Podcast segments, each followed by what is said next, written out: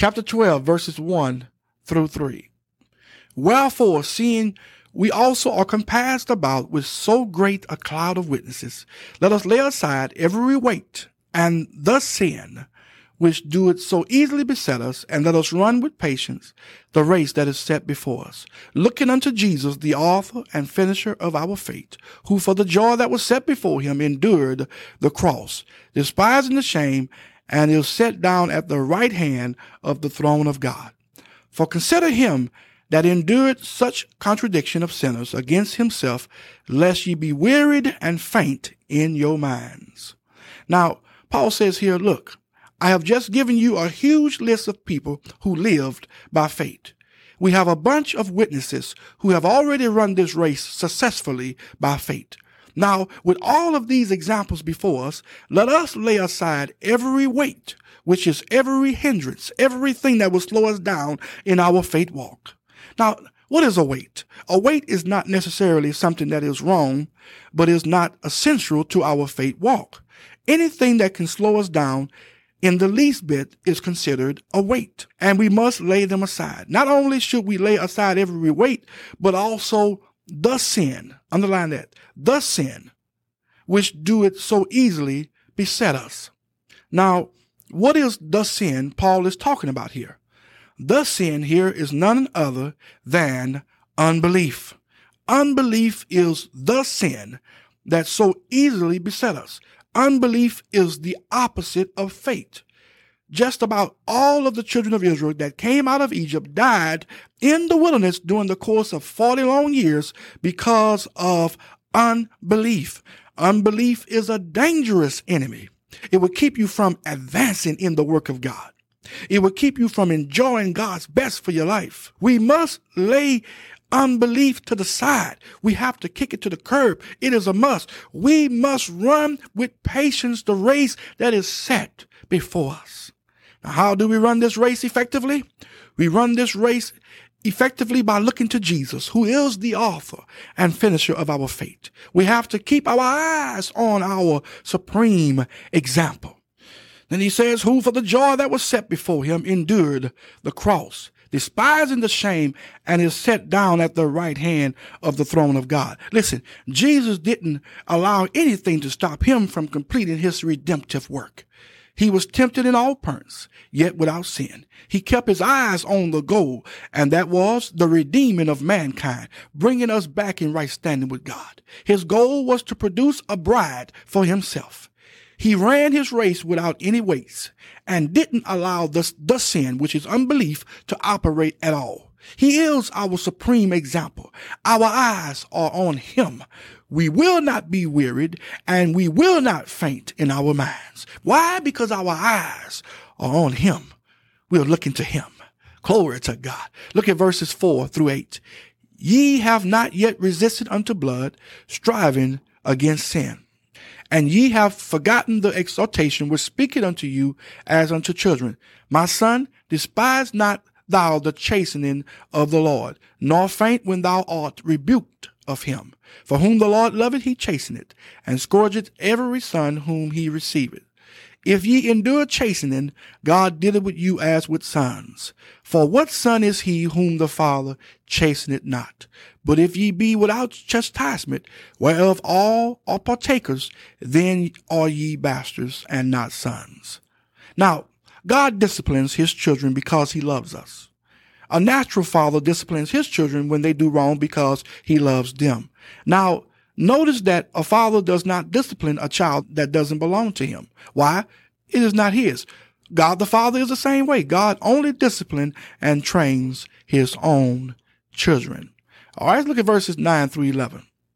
Furthermore, we have had fathers of our flesh which corrected us, and we gave them reverence. Shall we not much rather be in subjection unto the Father of spirits and live? For they verily for a few days chasten us after their own pleasure, but he for our profit, that we might be partakers of his holiness. Now no chastening for the present seemeth to be joyous, but grievous. Nevertheless, afterward it yielded the peaceable fruit of righteousness unto them which are exercised thereby.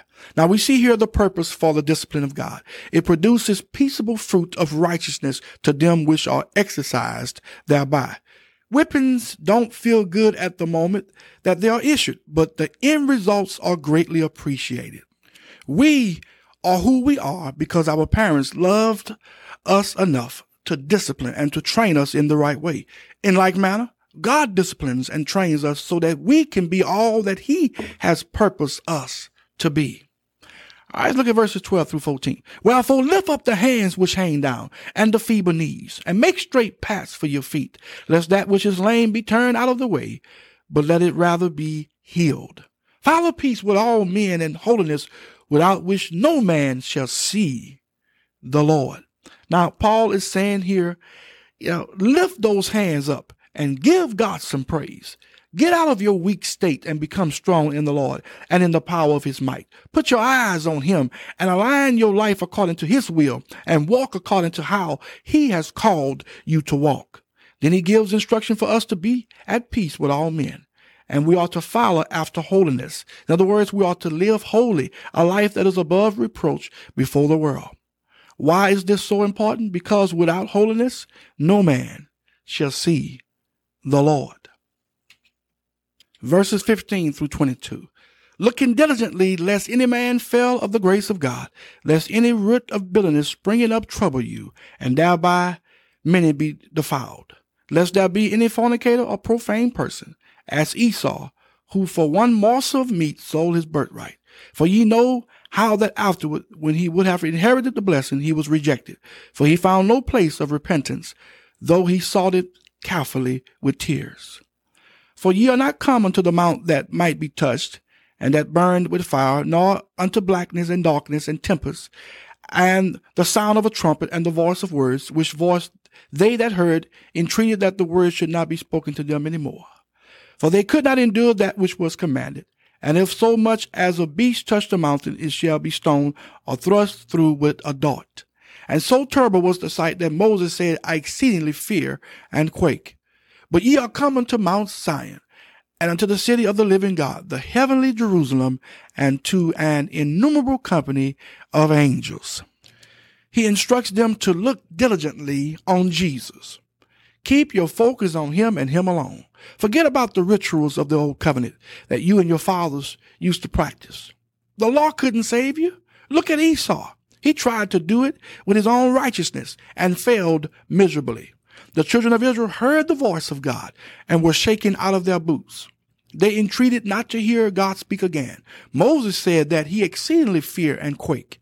Paul lets them know that they are not under that covenant any longer. He tells them that they are come unto Mount Zion, to the city of the living God, the heavenly Jerusalem, and to an innumerable company of angels. Again, keep in mind that Paul is speaking to Jewish believers here. Mount Zion was David's place in Jerusalem. His palace was located there, and he was buried up there. Zion was David's favorite spot. Many of the Jewish believers were still going to the feast in, in Jerusalem, but the persecution had broken out and Christians had been driven out of Jerusalem. So he assures them they have Jerusalem in heaven. Mount Zion is the heavenly city, the eternal city of the living God. The book of Revelation calls it the New Jerusalem. Paul is simply telling them what they have in Christ is far better than what they ever had under the law. All glory to God. Look at verse 23. To the general assembly and church of the firstborn, which are written in heaven, and to God the judge of all, and to the spirits of just men made perfect. Now, Paul is continuing his point of how much better it is under the new covenant. He, he says here, we have also come to the church, composed of all who are registered in heaven. He says, to God, who is judge of all, and to the spirits of the redeemed in heaven, already made perfect. All right, verse 24. And to Jesus, the mediator of the new covenant, and to the blood of sprinkling that speaketh better things than that of Abel. To Jesus, our great and awesome mediator of the new covenant called grace, and to the blood of sprinkling that speaketh better things than that of Abel. Abel's blood cried for vengeance, but the blood of Christ speaks of salvation. Oh, glory to God. All right, let's look at verses 25 through 29. See that ye refuse not him that speaketh, for if they escape not who refused him that spake on earth, much more shall not we escape, if we turn away from him that speaketh from heaven, whose voice then shook the earth, but now he hath promised, saying, Yet once more I shake not the earth only, but also heaven. And this word, yes, once more, signifieth the removing of those things that are shaken as of things that are made, that those things which cannot be shaken may remain. Wherefore we receiving a kingdom which cannot be moved, let us have grace whereby we may serve God acceptably with reverence and godly fear. For our God is a consuming fire. Now we see in this passage that although we are under grace and God is a merciful God, he is also a God of judgment. The children of Israel that rejected the voice of God through unbelief in the wilderness reaped God's judgment. All who rejects the redemptive work of Christ will reap God's judgment. Why? For our God is a consuming fire. He is also a God of judgment.